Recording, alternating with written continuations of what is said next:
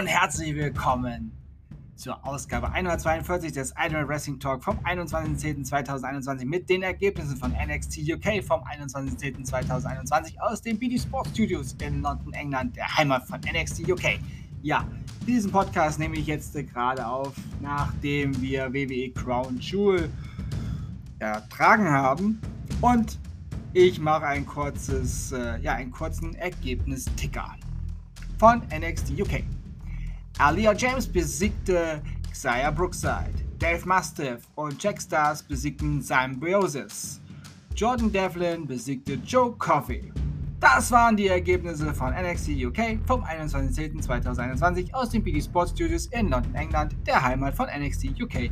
Das war Ausgabe 142 des Ultimate Wrestling Talk vom 21.10.2021.